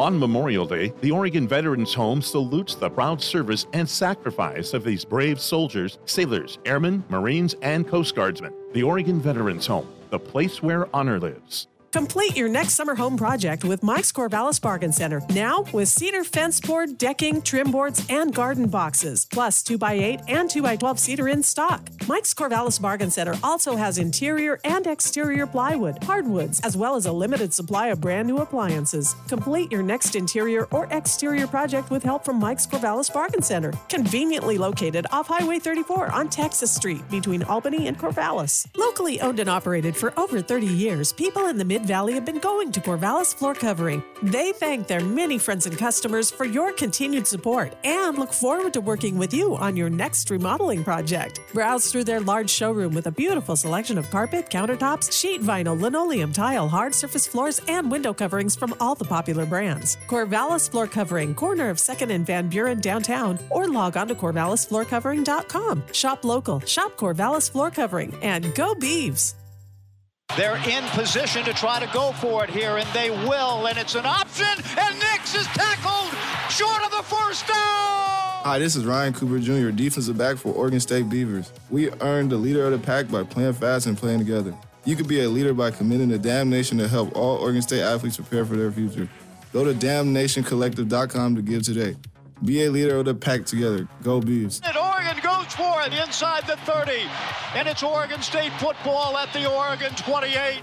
Equipped from front to rear with industry leading, easy to use features, Kubota B Series tractors are the total package with high horsepower and excellent durability and implements that easily attach and detach. Kubota B Series tractors can do anything in any season. See Linn Benton Tractor and Tangent or go to KubotaUSA.com for more information. We're still doing business the American way. You could be driving a Honda. Hello, everybody. Welcome back to another Honda Minute, WKIRK Classic Kirk Radio. The sunshine is here, the fourth winter is over, and I think it's time to reach out to our friends at University Honda to see how things are going. University Honda Sales, how can I help you? Hello, neighbor. We were just checking in to see how your inventory is looking. Yeah, the good news is production is up and we are starting to have on ground inventory again. So everyone can come check out the all new 2023 Honda lineup and really get back to a more normal buying experience. Amazing. So, could you say the cars are back in town? I suppose you could. Could you say the cars are back in town? What? Ba ba ba ba. Two, three. A squiggly bee doo. A liggity dee doo. Please, wait. A fliggity dee Ser- doo. Seriously, stop singing. Friggity bop bop bop squeedly. Okay, goodbye. Well, I guess my singing wore him a little thin, but you heard it. The cars are back in town at University Honda. So check them out at Night Street in Corvallis or at uhonda.com. And until next time, safe travels, my friends. Heading down the stretch for the 2022 2023 edition of the Joe Beaver Show, Mike Parker, John Warren, open phones and texts 497 5356. It is appropriate on what is our final day, at least uh, for this year, of interactive radio. Tumwater joins us one final time in this format, and we all hope to be back together again come late August when we get a rolling for year 21 of the Joe Beaver Show. We'll get to some texts here in a moment, too. Dave, thanks for the call all year long, the calls, and good afternoon. Welcome to the Joe Beaver Show. Good afternoon, kind of guys, and let me just first say that I appreciate all the uh, uh, airtime, excuse me, that you've given me, courtesy of taking my uh, my calls, and I appreciate it uh, more than you know. So a few a few items. Uh, I- was thinking of calling in early until I heard that Jim Wilson was going to be on, and then I thought, wait a minute, I don't want to say anything and then have Jim come on and prove me to be the fool many people think I already am. So uh, that guy, I mean, like you said, I mean, you guys are professional broadcasters. I'm just a fan. Maybe I can have a conceit of being uh, a good fan or whatever, but he is just so damn knowledgeable. Sometimes it's almost painful. Uh, you can you can just you can just see the wheels turning. But anyway, with that out of the way, looking forward to his uh, uh, commentary and, and analysis next football season. So um, I, I just want to briefly touch on uh, the issue of the conference location. Mike and uh, John gave me a lot of line on that. 18 minutes. So I know you were keeping track, John. Bill Walton Uh, making day. a run So at Bill Walton. not much more to say, although I, I was intrigued by your, uh, and I, I've kind of talked myself out of Reno because it's not quite the destination it might have been at one time. I'm kind of a Mhm. partisan of, of Sacramento at this point. But, uh, you know, I'm reminded again of H.L., uh, an adaptation of one of H.L. Mencken's great observations, which is to never underestimate, uh, uh, in this case, the ability of the Pac 10 12 conference to make the wrong decision. and for reasons that were already cited today and earlier in the week, that is such a profoundly bad choice for a postseason conference tournament. It's almost mind boggling. So let's hope we get it out of our system next year, move to Northern California. Uh, and and uh, uh, the, the mere fact, Mike, that during your broadcast, on more than one occasion, and again today, you were talking about the team can't wait to get out of here. You were suggesting as much. That's proof positive that it's just simply not an, uh, an appropriate location. I have one question before finishing on Major League Baseball, just because I want to end up on an ed, on an up note, although there Mhm. might be some strong Beaver baseball to continue. Mike, how would you say the attendance this year in year two compared to year one attendance in the same venue? I, I, it's hard to tell with everybody all, all, virtually everybody there underneath the overhang of the press box roof to stay out of that uh, hot sun. But without any numbers right in front of me, I have nothing on paper that I'm looking at. We got out of there in two days. I don't know what it might have looked like in a championship game Saturday night, which the Beavers participated in last year, as you know. Fewer this year. Now, without question, there were fewer bodies in the stands than there were last year. That's my just that's my uh, take on it. Just eyeballing it that's not the most scientific way to go about it, but I'm just telling you, my eyes told me there were fewer people here this year than last year. Well, I would take that as expert authority, Mike. I mean, I'm not going to argue with that. Was my sense from watching it on Mhm. television, and at this point, we can just recycle my comment about H.L. Mencken. Such a profoundly bad business decision. So we'll just leave that for what it is and move on to the regional. But I wanted to finish on the Major League Baseball. Oh, I had a, I had a. I'm sorry, Mike. I hope you don't. You'll indulge me with asking another question. So, was your innovation of Beavs and the Bigs was was that your idea? Did you get sponsorship in the network broadcast for that? It was it was a great innovation. I mean, if I wasn't tracking what the Orioles were up to that particular day, I could always count on getting the score for how the Orioles did on my long drive home.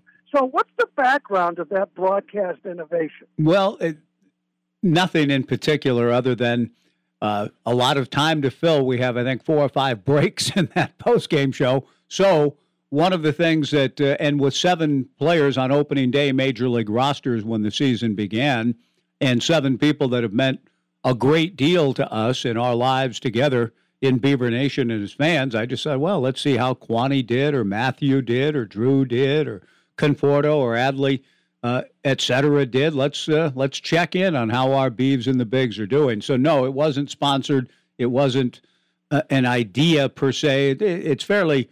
I don't know if other broadcasters, other uh, locales do it. It's just something that I thought would be. I, I thought fans would be interested to know how our guys were doing, and so I, I just created that Beavs and the Bigs post game feature. Well, it was a nice addition. I just want to commend you on that. So to wrap up, a couple of uh, satellite radio observations. So yes, the last couple of every once in a while, but yesterday, Mad Dog Russo gave. uh, Of course, he's a part of the MLB network, and he's good friends with Rob Manfred. And for whatever uh, and for whatever reason, he's he's been playing with the idea. In fact, he's forecasting that Major League Baseball is going to reorganize along some kind of an arrangement like the NFL does, with maybe eight, 14 divisions, or go geographic like the NHL or the NBA. But what I found interesting about that was that, of course, for that to work, they need to have two expansion teams. So, and you'll take some encouragement from this, although I, I have a, kind of an anecdote that makes me less encouraged. When people were off, would would often suggest, well, if you were going to call in, you had to you had to stipulate your two expansion teams Hmm. to get to 32. Nashville is far and away the consensus. Yes. That that uh, if the if the fan point of view and Russo, whatever inside connection Russo has, Nashville looks like a slam dunk and being that centered right in the nation. If there's if there's geographic reconfiguration, they can go in any direction, Mhm. northeast, south, north, central, west, or whatever. So there, but interestingly enough, Portland came up as the 31st or 32nd team. A lot more these calls, a Mhm. lot more than I thought possible. It could be ignorance of what the real situation is, because the saddest thing I saw of my dozen or more drives through Portland on my way to Corvallis, I saw a bumper sticker in front of me on the Fremont Bridge one day. It says MLB for PDX, and I thought, man, uh, how long, how, how Mhm. far away Yeah. that concept looks now. But I want to end with this. Uh, my favorite topic. Uh, I, I feel like I'm your Orioles or satellite radio broadcast correspondent for Adley Rutschman. Susan Waldman, the Yankees Mm-hmm. uh, adjunct broadcast. Doesn't do play by play, but I admire her work Yep. greatly. Yep. It was either uh, uh, Tuesday night or Wednesday night. She comes, Rutschman comes up for the first time, and she said, "I can't remember a time when a guy has walked through a clubhouse door and had such profound effect on a team." Now, none of us are surprised by that, but it's but it's it's kind of thrilling in a way to to see the to, our, our respective associations for that guy and to see what a, what impact he's having on the Major League Baseball level. Everyone's on to the Adley Rutschman story now. The Orioles have got to take care of business, however, Mhm. and get him signed to a long-term contract because I don't want him catching for Dominic's team by the end of this decade.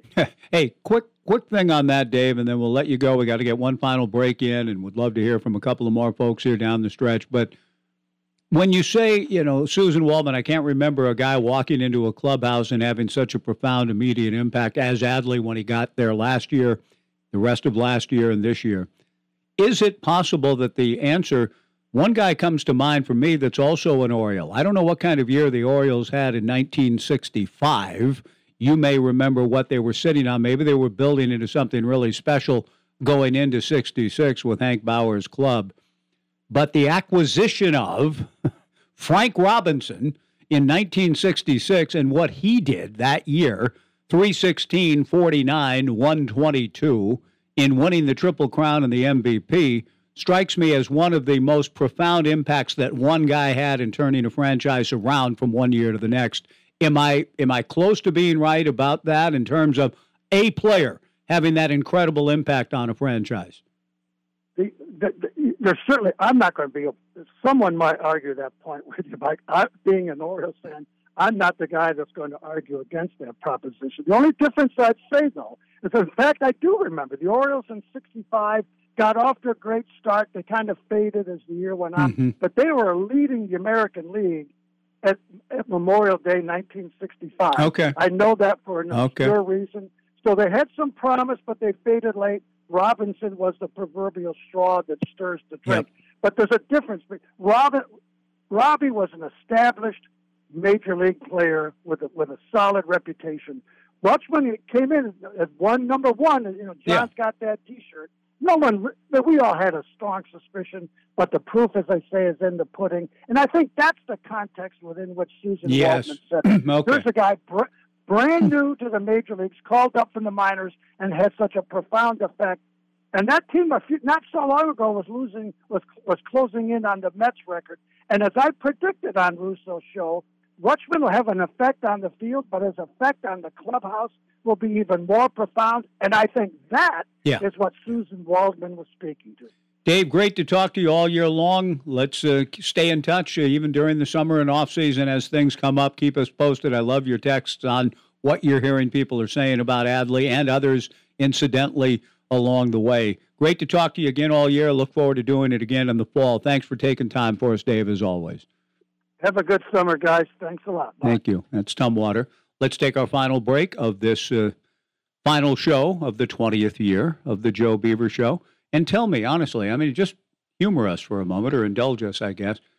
For those of you who are inveterate sports talk radio listeners, what other show in the state has gone 20 years? Anywhere? In the Portland market or elsewhere? Sports Okay. show. Yeah, sports radio Yeah, because Lars has been going. The yeah, lo- I- I- the the only the only contender I think in terms of the same show, the same two people would be Isaac and Big Suke on 1080 The Fan, but I'd have to look that up. I'm not sure Yeah. they've been at it 20 years. I don't think so. I almost want to say that Colin was in Portland 20 years ago. Well, yeah, and his time in Portland was was memorable and great, but he was only there a few years. But You they know, weren't on I see what on. you're saying. Yeah, they may have had their own show in the afternoon. Eh, Mm. They've been around a long time. I know that, but I'm not sure 20 for whatever that's worth. maybe not. Maybe nothing. We should But- say 21. Well, I know, but this is 20 years of the Joe Beaver Show. But 21 of sitting 21 across from each together in the same same configuration. Grateful to still be with you today. Coming down the stretch, any text calls, we'll get to some texts. Appreciate your participation all year long on 1240 Joe Radio. The Peacock Bar and Grill is making eating out affordable with a 650 specials from 11 till 9 every day of the week. On Monday, it's a small sirloin steak dinner. Tuesday, any pub-sized burger on the menu. Wednesday, it's beef stroganoff. Thursday, it's spaghetti and meatballs. Friday is a French dip. Saturday, pulled pork sliders. And Sunday, it's penne mac and cheese. You can always call ahead and get it to go or have it delivered. The Peacock Bar and Grill, a local favorite since 1929 on 2nd Street, downtown Corvallis. Readers of the Albany Democrat Herald voted Stutzman Kropf Contractors the best roofer in the Mid Valley for 2021 and 2022. As Stutzman and Kropf, they employ a large team of roofers so they get in and get it done, often in just one day. Estimates are free and there's financing available too. So if you need a new roof, call or stop by their showroom on Rice Street in Albany. Stutzman and Kropf Contractors, they do it right. CCB 96278. Leading off this inning for your tax and wealth management team is David Mendenhall. Batting second, Bill Heck. And batting third, Robert Berry. It's always important to have a talented lineup. The same is true if you need some advice on personal or business tax planning or just some help with financial strategy. With over 40 years in business, Tax and Wealth Management has the experience you need to hit that home run. Call or stop by Tax and Wealth Management in Corvallis, your hometown tax team, and start your journey on the road to success. Hi, everybody. This is Mike Parker. We recently had the need to replace some major appliances, and I'm delighted to report that we called Brandon and his team at Kellenberger Appliance in Lebanon. We couldn't be happier with our experience. They answered all of our questions, put us in the best deal, and promptly delivered and installed a new washer and dryer. When you're in need of an appliance, I strongly encourage you to call Kellenberger Appliance, visit kellenbergers.com, or stop by Kellenberger Appliance at 21 North Main Street in Lebanon. A big thank you from the Parkers to Kellenberger Appliance.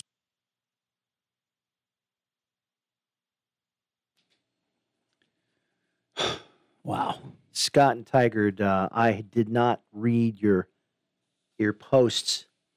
Uh, the first, the last one was, you know, thanks for the shows and everything, and then I went back and looked How at long the other ago, post, John? and I'm I'm just How long ago was that. I had not heard that news and talking with with Joe Freeman or Norm Maves and I text each other quite a bit. I, I think I would have known that. It- Has it just come up in the last day or two or yesterday into today or what? Uh, there's no uh, there's no date on this connection, this uh, obituary. well, it pierces the heart. It breaks the heart. It just a Uh, good friend to us over the years, Ken Goe, his son Justin has has died.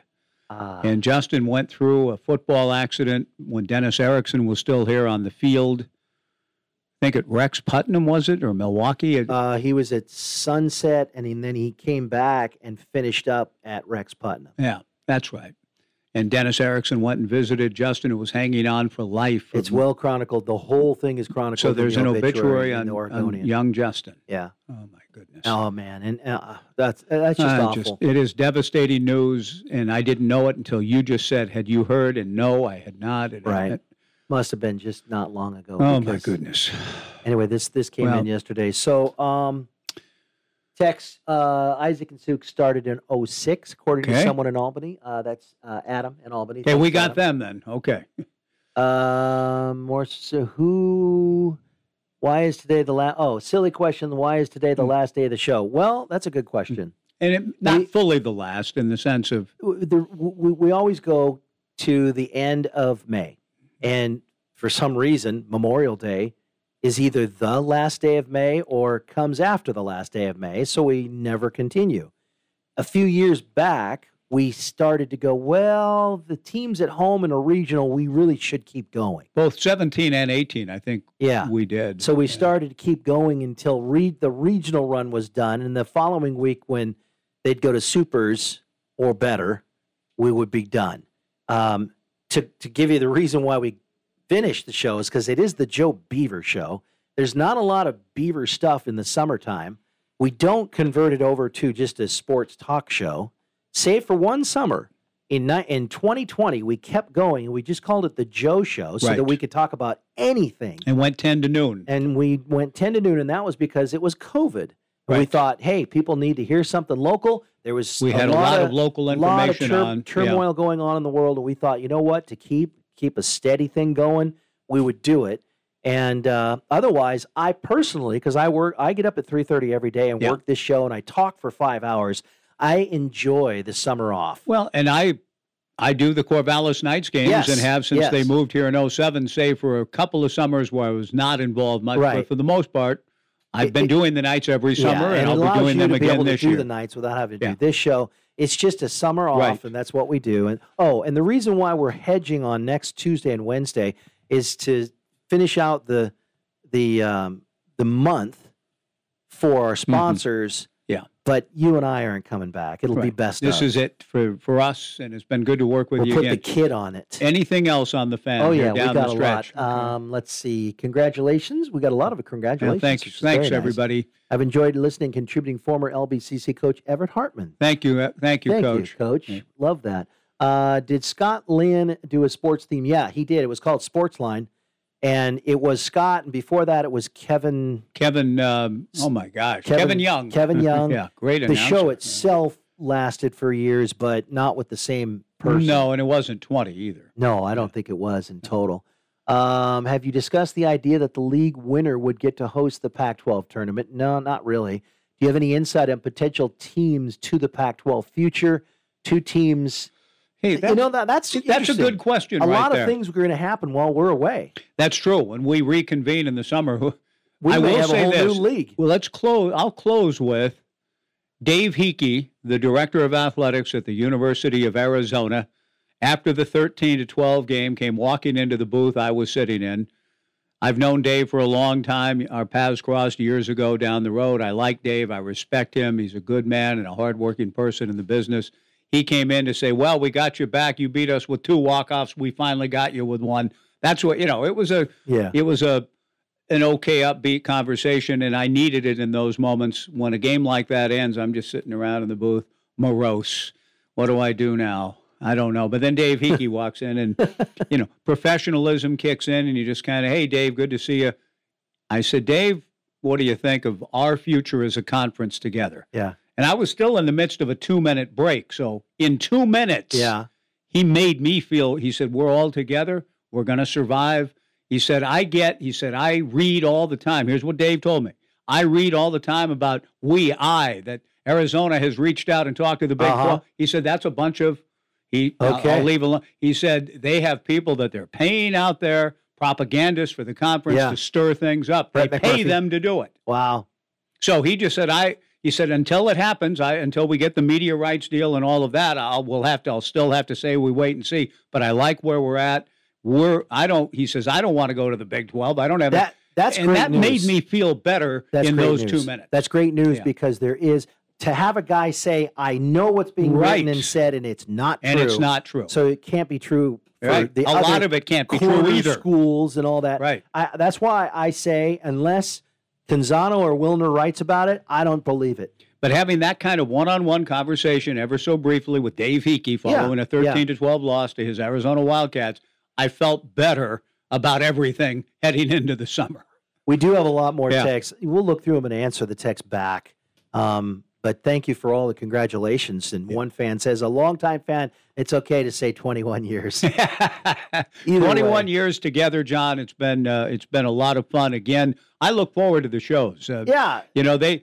Th- There a lot of times some heavy lifting and a lot of work goes into producing the shows every day. But the conversations that we've been able to have, And I would with say this, broadcasters, your- coaches, guests, through your connections, uh, we have the best Rolodex in all of sports talk radio in the state. We get the heaviest hitters, and it's not because of me. Well, one or two, but you get all these heavy hitters, and we have unbelievable guests for a thousand watt station in a small market. We do way more than Well, one should expect. well- and I also want to say, a couple of people was asking, "Why are you still here?" Hey, I I vouched long ago. I just want to live here. It's a great- I don't isn't it care wonderful? about Mhm. getting the the brass ring. So I love staying here, and you're here for the reason of the Beavers. So.